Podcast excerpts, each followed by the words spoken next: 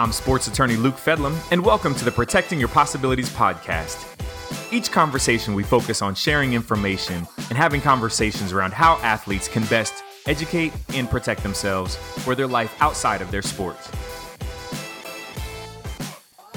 Thank you for tuning in to Protecting Your Possibilities podcast. My name is Luke Fedlam, your host. I'm excited that you have joined us yet again for another episode. If you tuned in to our episode last week, you heard a conversation around athlete identity foreclosure and this notion of just us all understanding our identity and who we are and thinking through those things that impact how we look at ourselves, how we view ourselves, how we present ourselves out to the world. And in particular, how with athletes, identity foreclosure being this concept that I've always been identified as an athlete, I've always been an elite performer.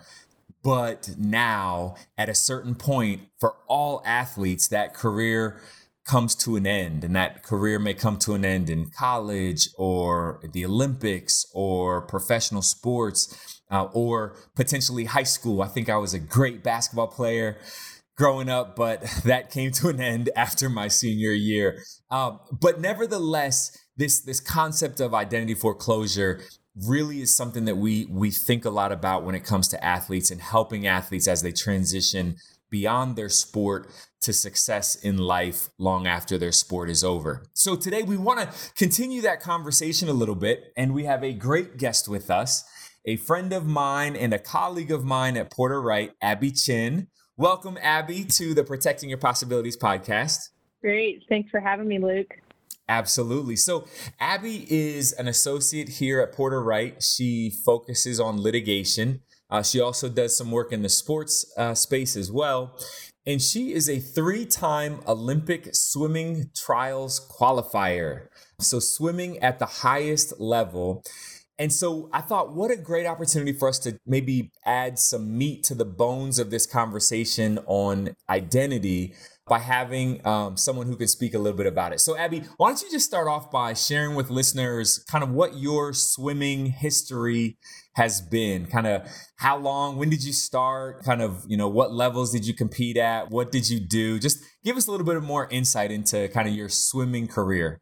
Yeah, my my swimming career has been at this point a majority of of my 26 year life now. Uh, I started swimming at a, at a really young age, about five or six, um, with Summer League here in Columbus, Ohio. Soon transitioned into competitive swimming, swimming for the Upper Arlington Swim Club here in Columbus, swimming all the way through through high school and college.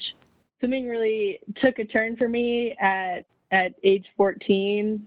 Uh, that was the first time I qualified for the Olympic trials. It was right after my freshman year of, of high school it was a all around absolutely bonkers summer. I I had never competed outside of the state before, let alone at any sort of national or Olympic trials level.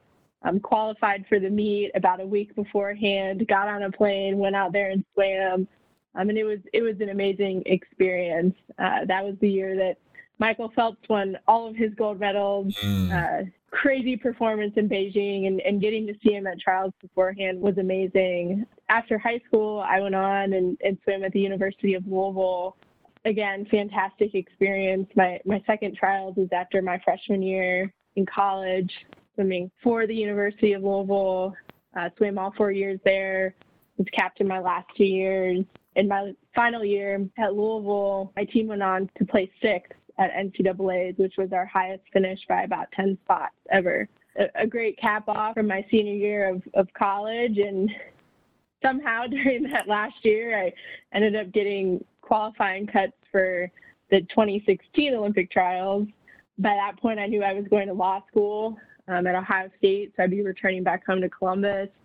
Um, but decided to swim swim kind of that last last hurrah year and, and did one more trials in 2016 and that summer I was actually here at Porter Wright working and, and Porter Wright let me take a week off to go to trials. So that was, that was pretty cool.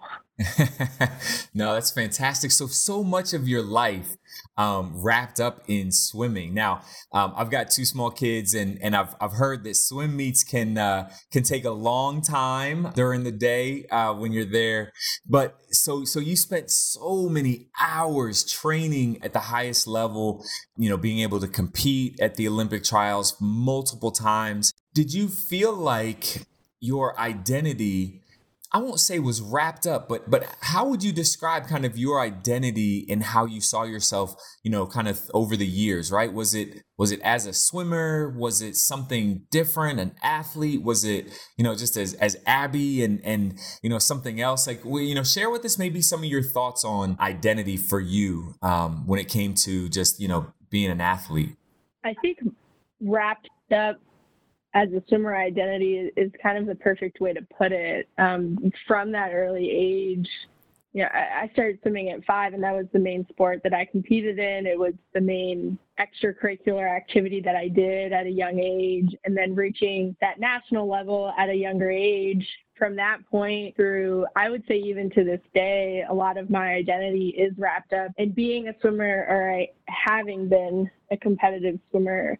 I don't think there was ever a point in my memory that swimming wasn't kind of the most defining piece in my life. Probably until now, working at Porter Wright, um, doing litigation, has started to transition away from from that swimmer identity, but but swimming truly has been that defining piece. And I, I think when a lot of people also think of me, um, Abby the swimmer is kind of one of the first things that comes to mind. yeah, yeah. So so that's that's interesting and and really a, a, a fascinating way to put it, right? And I think there are probably some circles where that is still your identity and to your use your words you know as as either abby the swimmer or abby uh, the former swimmer. Um, and, and there are probably some circles that maybe don't know about your your experience um, in swimming. And so maybe they just recognize you now as as abby the lawyer abby the litigator um, and what have you. So when you think about yourself and your view of your own identity what has that been like as as you've progressed now, you know, a few years kind of post um, post swimming. So it's still relatively new that that you've stopped kind of competitively swimming at that level. How have you managed that internally of kind of letting that go, or do you let it go? You know, what's what's that what's that experience like for you? I think it's been somewhat of a balance between starting to let it go, but still holding it you know, close to me. It, it's hard to not have it as a defining factor um, and, and a defining part of my identity because swimming was such a large part of my development, not just as an athlete, but as a person, as a professional, through law school, through through working today. The transition away from from swimming being kind of the sole identifying or the largest identifying factor in my life has been I wouldn't say necessarily a challenge, but it's been it's been a process. It's been a process moving moving away from that, and um, people that have known me as a swimmer for so long, you know, showing them my my other identities. That yes, now I'm lawyer. Now I'm a litigator. I still am around the swim world and I, and I coach swimming. So that's different identity within the swimming world, being being a coach rather than an athlete. Um, and, and, explaining that to people um, or showing that side of myself to people has been a process because um, swimming has been such a large part of my life for so long. Yeah. So when you think about kind of having transitioned away from the sport, and, and I say away, I, really just mean from from your competition level because you're still clearly involved as as a coach and and still engaged in the the swimming world. Um, but as you've transitioned away from from your competition, what are some things that have helped you? Some things that have helped you to continue to to broaden your own personal view of your identity and, and who you are things that have helped as you started to kind of share your identity with with the the networks and the communities and the relationships that you've had or that you continue to have in life who have identified you as that um, that swimmer, right? The uh, that competitor.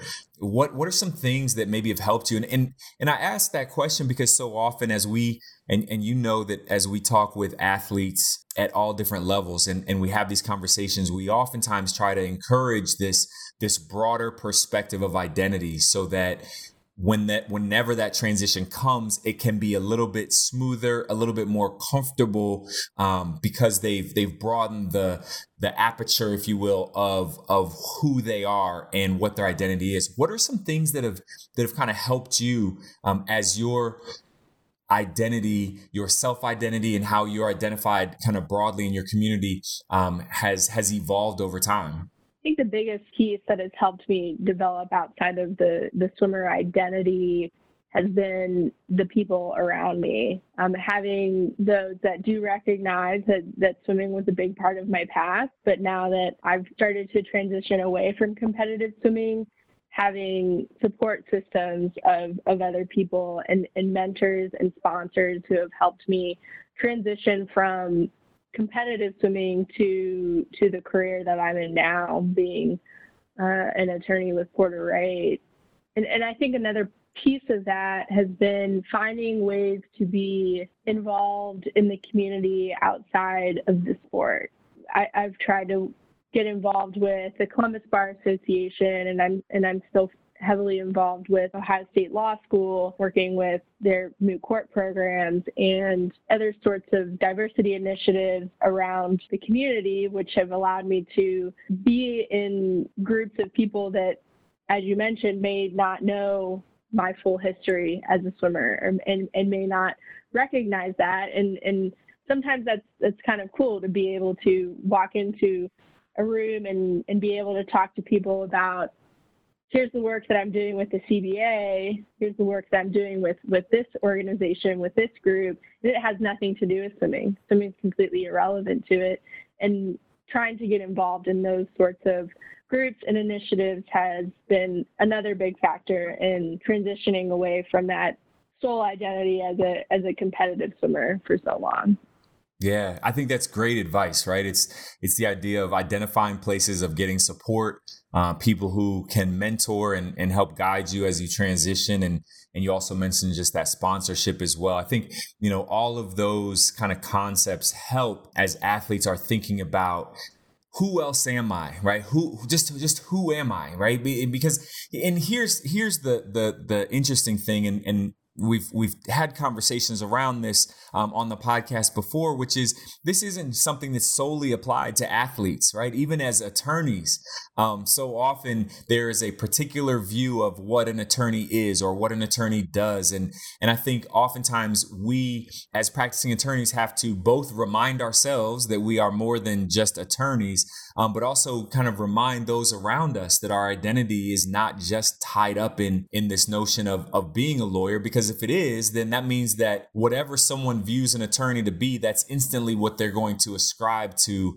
to me as a person and who I am. And and so it's it's it's this constant learning and and and exhibiting to the world who we are as as individuals. And that's in, and again i used you know the the legal field as as one identity but you know for everyone who's listening you can think about your profession and and oftentimes people will ascribe to you a particular um, identity based on that profession. And and it's just that at the at the sports level i think there's something that's a bit different because when it comes to an end, it is a hard stop, right? When it comes to an end, whatever the sport, um, it, it, there's a point when you know whatever you you hang up whatever it is you hang up you hang up your swimsuit you hang up your cleats right you hang up your hoop shoes whatever it might be you kind of hang that up and and and now there's this new chapter in life of okay who am i and and what is this impact now that i'm that i'm going to be having in life? So